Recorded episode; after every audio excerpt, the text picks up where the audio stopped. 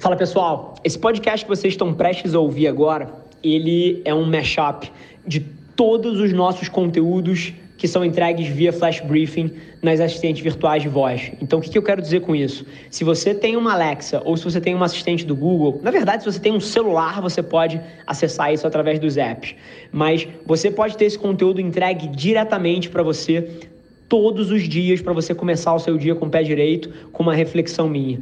Então, se você gostar desse episódio, não deixa de pesquisar pela aplicação de voz chamada Mente do Rafa e colocar nas suas rotinas diárias para você garantir que você não perde nenhum episódio do nosso Flash Briefing. E agora, deixo vocês com o conteúdo. Esse é o Nas Trincheiras. Alexa, Google, abrir a mente do Rafa. Aqui vai um semi-puxão de orelha, viu?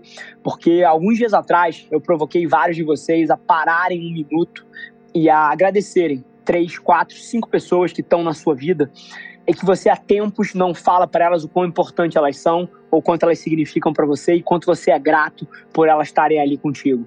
E eu sei que vários de vocês não fizeram e vocês, porra, ouviram eu falando aqui e não foram lá fazer. Então hoje, faça do dia de hoje o dia que você tira isso do chão. Eu faço isso todos os dias da minha vida, tá? Eu não sei se vocês entendem isso, mas isso aqui não é um conteúdo da boca para fora. O motivo que eu tô batendo tanto nessa tecla é porque isso é parte central do meu modo de operar. Eu não deixo as pessoas adivinharem o quanto elas são importantes para mim. Eu faço questão de falar para elas, cara, seja minha mãe, seja minha esposa, seja meu padrasto, seja o meu pai, seja o meu irmão, seja uma pessoa que trabalha comigo, não deixa isso nas entrelinhas. Você vai ver os frutos positivos que isso causa a hora que você começar a implementar isso na sua vida. Então faça do dia de hoje o dia que você tira isso do chão e depois você vem me contar como é que foi. Hoje eu vou trazer para vocês uma forma de enxergar o mundo que é radicalmente diferente do que eu vejo as pessoas falando por aí, mas que eu tenho certeza que é a minha forma e ela funciona super bem. Então queria tirar um momento para compartilhar com vocês. Não me lembro se eu já falei sobre isso, mas é basicamente o contraste do seguinte: tem duas teorias principais sobre expectativa. A primeira, que é, cara, zero expectativas, né? não tenha expectativas em cima das coisas, que eu não acho que é inteiramente verdade. E a segunda, que é você ser otimista e você, porra, acreditar que tudo vai acontecer. Mas é curioso porque quando você tenta ter zero expectativa, eu acho que isso é muito contra-intuitivo pro ser humano, tá? As pessoas criam expectativas e você quer que as coisas aconteçam, isso é natural. Da mesma forma que, pô, eu vejo um valor tremendo de você ser otimista e acreditar que as coisas vão acontecer. E aí, quando você olha do outro espectro, pô, você não criar expectativa, assim, cara, eu acho que a vida fica tão murcha quando você não é otimista que as coisas vão acontecer, né? Então é curioso porque eu não acho que é sobre criar expectativas e ser otimista demais, assim como eu não acho que é sobre não criar expectativas ou não acreditar que as coisas vão acontecer. É curioso como quando geralmente o ouro está justamente na fricção entre os extremos. Nesse meio aqui, quando duas linhas de raciocínio se puxam de direções opostas. E na minha visão, o ouro é o seguinte: é você sim ser extremamente otimista e você acreditar sim que as coisas vão acontecer. Você vai derivar uma energia tremenda desse tipo de coisa. Mas ao mesmo tempo, você ter a humildade de entender que o mundo não roda no seu script e que por várias vezes as coisas não vão acontecer como você espera. Que aí, com esse conjunto de coisas, um otimismo tremendo, mas uma humildade tremenda, na hora que elas acontecem, pô, você acreditava que elas iam acontecer, então você trabalhou para isso, mas na hora que elas não acontecem, você já esperava também.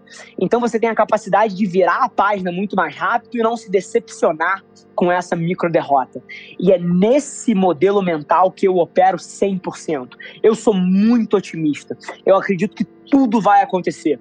Só que na hora que não acontece, eu viro a página imediatamente e eu não prolongo aquele sofrimento nem dois minutos.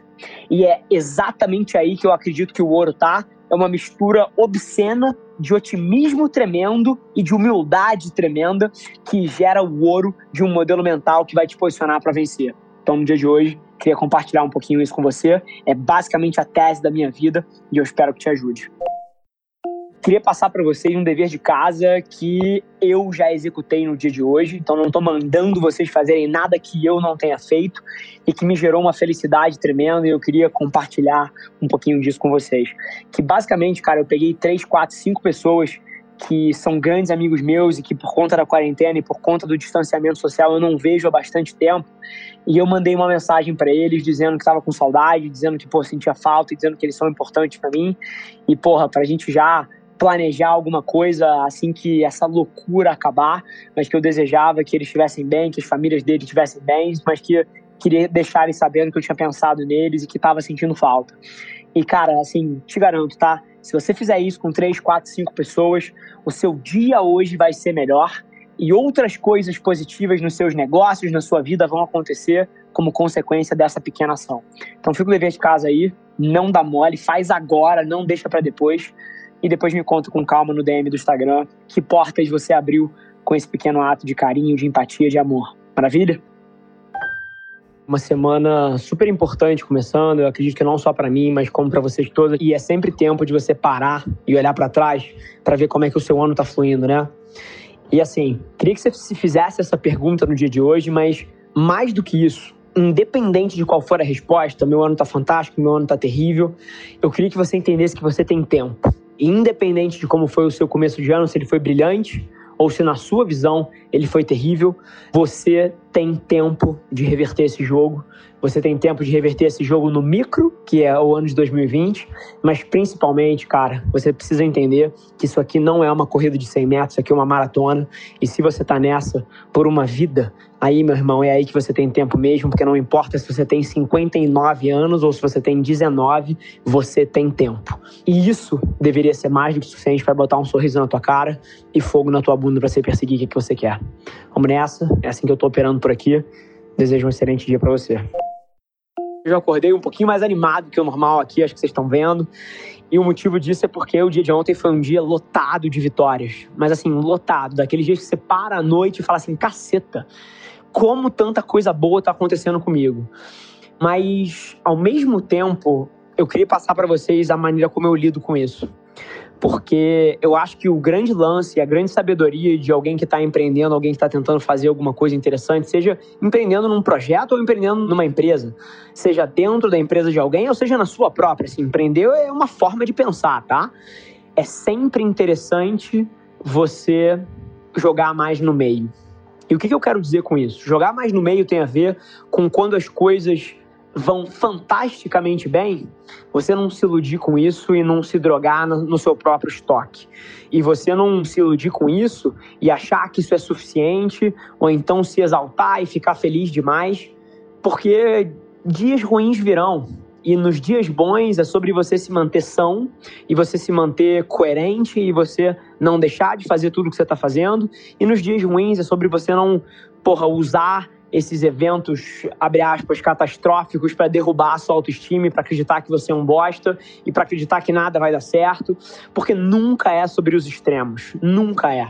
É sobre você navegar esse meio e quando as coisas vão muito bem, é sobre você dar uma baixada na sua moral e ser humilde frente a isso. E quando as coisas vão mal, é basicamente sobre como é que você aumenta a sua autoestima mesmo frente a isso. Então a sabedoria está nesse meio e é um pouquinho disso que eu queria trazer para vocês. Então, apesar de eu estar super feliz com o dia de ontem, estou me forçando a, a ser coerente e estou me forçando aqui intelectualmente a entender que daqui a pouco alguma coisa vai dar ruim e que eu preciso é continuar trabalhando e focando no meu aqui.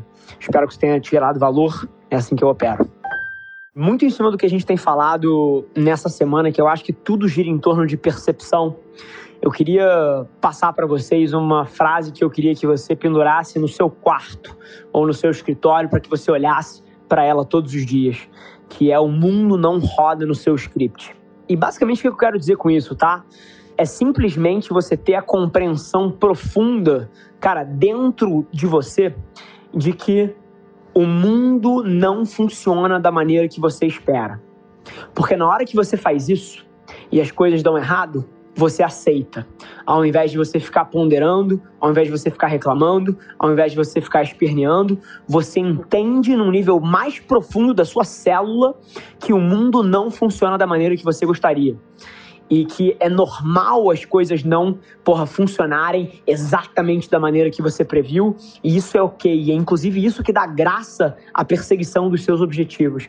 Porque você imagina o quão sem graça seria se tudo desse certo, se todo mundo fizesse, não teria valor na maior parte das coisas que a gente gosta de perseguir.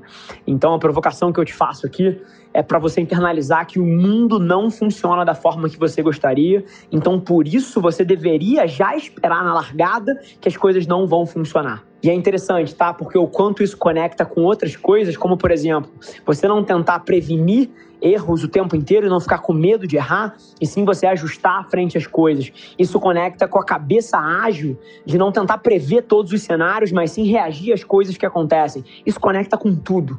E no fim do dia faz toda a diferença, faz para mim no meu dia a dia, todo dia que eu acordo, eu levantar da cama sabendo que várias coisas não vão funcionar como eu gostaria, porque na hora que elas acontecem, eu estou preparado e eu lido com elas mil vezes melhor do que alguém que levanta da cama com a errônea percepção que o mundo vai te servir exatamente da maneira que você gostaria. E isso faz toda a diferença. Vamos nessa.